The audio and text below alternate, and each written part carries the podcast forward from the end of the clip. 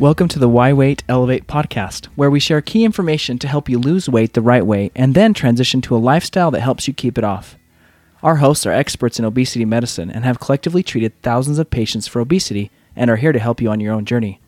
All four of us are busy parents, so we totally understand what it's like to try and live healthy while also trying to stay on top of the busy demands in our life. Thanks for taking time in your busy day to join us.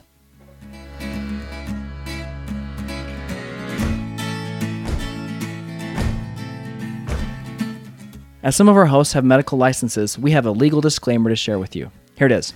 Please note that our podcast is not intended to and shouldn't be considered a substitute for professional medical advice from a doctor or other qualified healthcare professional. You should always seek the advice of your physician or other qualified healthcare professional with questions you may have regarding your medical condition. You should not rely on this podcast for medical diagnosis or treatment, and you should never disregard professional medical advice or delay in seeking it because of our content.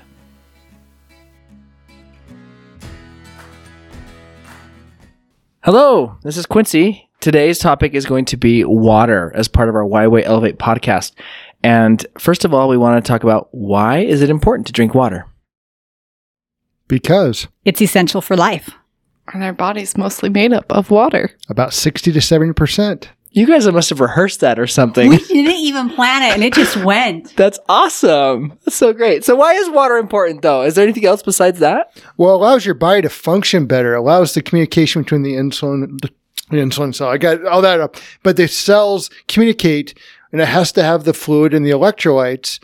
But we're basically uh, so much water, we need to have it to allow those functions to work better. Your mucus works better. Your communication between your brain and the electrolytes and the nerves and all that kind of stuff works better with having the hydration. I've always wanted my mucus to work better. it helps you clear things out and get things out of your body.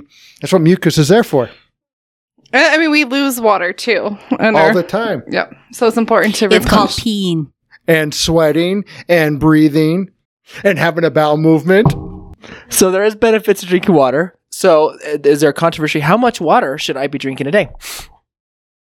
The recommendation is to take your body weight and, uh, and divide it in half, and that's about how many ounces of water you should be drinking. So if you're at 200 pounds, you should be drinking about 100 ounces of water. But if you drink that much and you're still thirsty, you need more.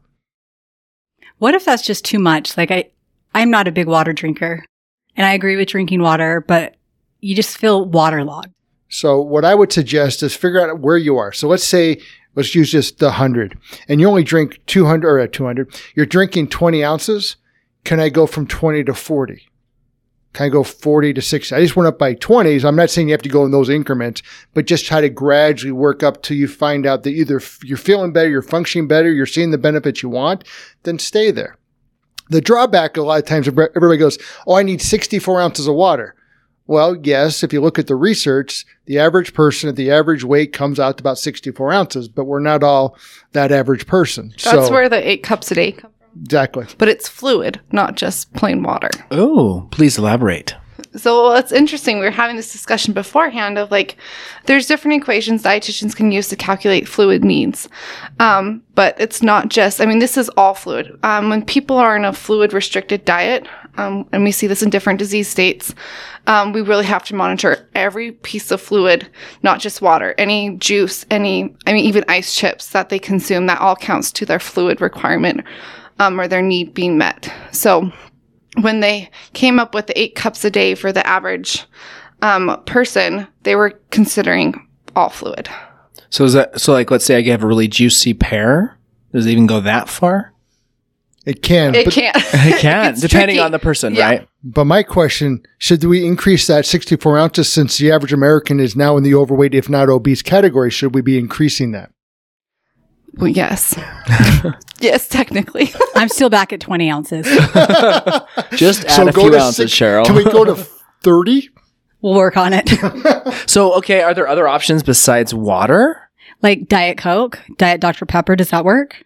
well, let's go ahead, Dr. Rickme. Uh, it technically does have water. If you look at the, the first ingredient, it is carbonized water, or carbonized, carbonated water. Is that like Han Solo? it's carbonated, but it is water.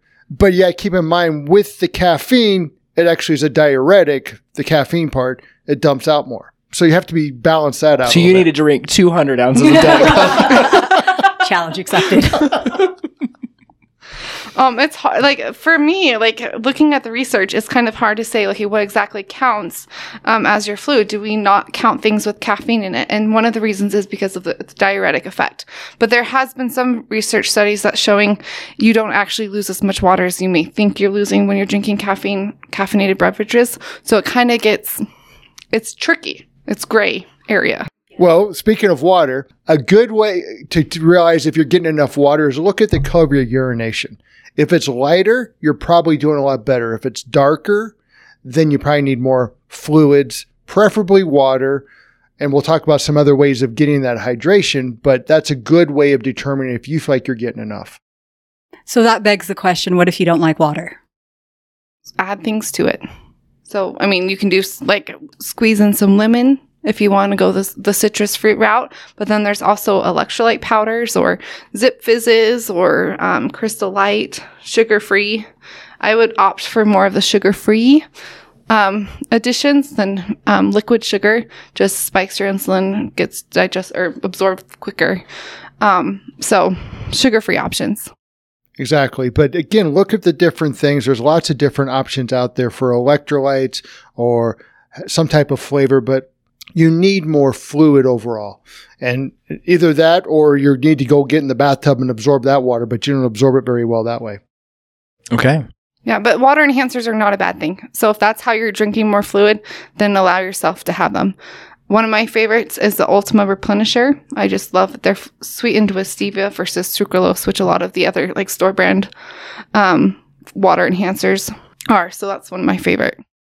Mine would be Redmond Real Salt. They have real Re-Lytes and they have a couple of different flavors because we I like the Redmond salt, so they're basically using that.